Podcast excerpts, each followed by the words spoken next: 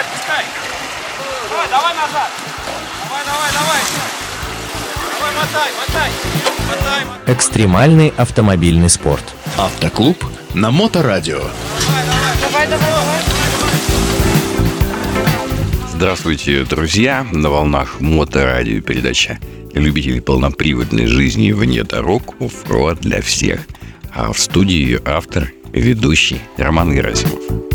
Вы знали, что так называемый в простонародье кевларовый трос для лебедки вовсе не кевларовый, а то, что пакет из супермаркета его ближайший родственник знали?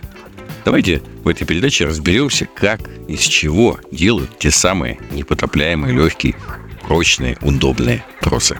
Поехали. А, Вообще кевлар – это название параарамидного волокна, которое выпускает американская компания DuPont. И название это стало таким же нарицательным, как Xerox или Jeep, или Pampers, или Tassol. Кстати, а, компания DuPont удивительно плодовита на товары, которые дали название целым группам. Судите сами, они же выпускали лайкру, нейлон и тефлон. Все это название конкретных товаров. Вот такая вот любопытная история. Кевларовое волокно, да еще и сплетенное особым образом, действительно очень-очень прочное. Но что тут интересно для нас? Тросы для лебедок из кевлара не делают и никогда не делали. Дело в том, что это волокно очень чувствительно к ультрафиолету, а по-простому к солнцу, и довольно плохо переносит влагу. То есть как только такой трос впитал воду, он уже сразу теряет около 40% своей прочности. Как вы понимаете, с такими данными применять его на лебедке было бы просто невозможно. Производители решили проблему прочности и надежности, но не с помощью кевлара, а благодаря полиэтилену. Да-да, тому самому полиэтилену, из которого, в общем, можно сказать, делают пакеты. В этом плане изделия, которые намотаны на лебедку, и пакеты супермаркета, они родственники. Хотя тут надо все-таки оговориться, что тот полиэтилен, который идет на трос, он более плотный, у него немного иная молекулярная структура. Но, тем не менее, они очень похожи. Исторически сложилось так, что лучшее волокно для тросов – это Дайнема. Это тоже имя собственное. Это волокно, которое производится в Голландии. Невероятно прочное, не такое капризное, как кевлар, и, что немаловажно, оно дешевле. Кроме того, полиэтиленовый трос в полтора раза легче кевларового. Он даже легче воды. А это, как вы понимаете, для нас во внедорожном спорте важно, потому что трос не тонет в болоте, его видно хорошо. Теперь, зная всю эту ситуацию, мы будем с вами правильно называть тот трос, который мы используем на лебедке. И правильно называть его не кевларовым, а синтетическим. А далее важным параметром троса является так называемая прядность, то есть то, из какого количества этих канадиков, жгутиков, нити он сплетен. Бывает трехпрядный, 8, 12, 16 и даже 48-прядные плетения. Но нас будут интересовать только э, то, которое используется для лебедочных тросов, и оно 12-прядное. Такая конструкция считается, ну, пожалуй, самой прочной на растяжение. Сам же трос состоит из сердечника, допустим, той же Дайнемы, и внешней оплетки из полиэфира, которая защищает его снаружи от механических повреждений и влияния внешней среды.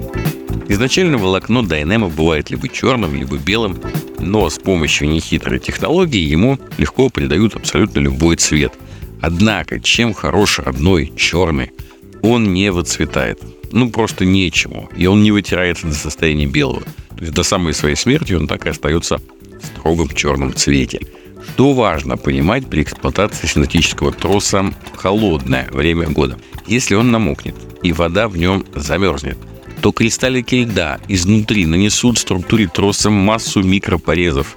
И от этого прочность здорово упадет, имейте это в виду. Я помню, как ночью, зимой мы налебедились, мы, этот трос действительно рвался как нитку у нас. То есть он намок днем, ночью это все, значит, замерзло, он стал таким пополам, как будто, да, ломался такими кусками. А И при натяжении, даже и при небольшой нагрузке, он просто рвался, мы его связывали, он рвался еще раз. В общем, довольно неприятная история.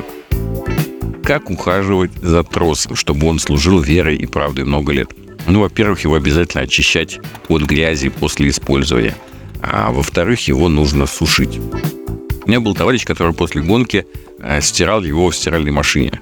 А, пожалуй, это, наверное, слишком, За такой могут и из дома выгнать. Но, однако, как-то промыть его от грязи было бы, конечно, архиполезно. И потом мы его сушим и складируем до следующих ваших подвигов. Можно ли возить трос э, постоянно намотанным на лебедку? Или его надо возить в багажнике, вы решаете сами. Конечно, в багажнике он будет, наверное, поцелее и подольше. Вот. Но если вы пользуетесь им часто, то эм, доставать его каждый раз, когда у вас предвидится его использование, это как-то нелепо. Потому что всегда это произойдет в тот момент, когда он уже будет нужен, а вы его и только достали, еще и намотать. В общем, целая история.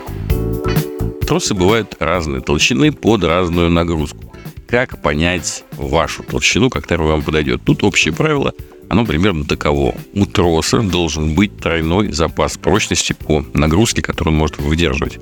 То есть берете вес своей машины, умножаете его на 3 и смотрите, какой а, толщины трос выдерживает такую нагрузку. Все, его и покупаете. А какой выбрать трос из того, что есть на рынке, вопрос непростой. Давайте исходить из наших реалий. Многие именитые бренды, к которым мы привыкли, американские бренды, они с рынка ушли.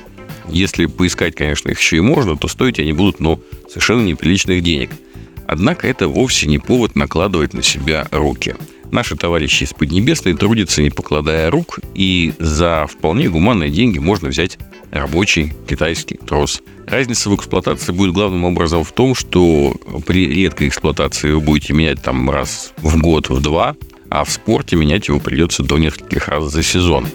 Но в любом случае выбирайте, ищите вот свой э, бюджет под свои задачи. Я думаю, что теперь вы знаете про синтетические трассы гораздо больше. А на сегодня у меня все. Вы слушали передачу «Оффроуд для всех» на волнах Мото Радио Онлайн. И с вами был ее автор и ведущий Роман Герасимов. До новых встреч в эфире. Э, вы это, подпускайте, отпускайте ее по чуть-чуть. Уже такой По грязный, чуть-чуть. смотри, весь По мокрый. чуть-чуть, по чуть-чуть. Практики без здоровья. Автоклуб на Моторадио.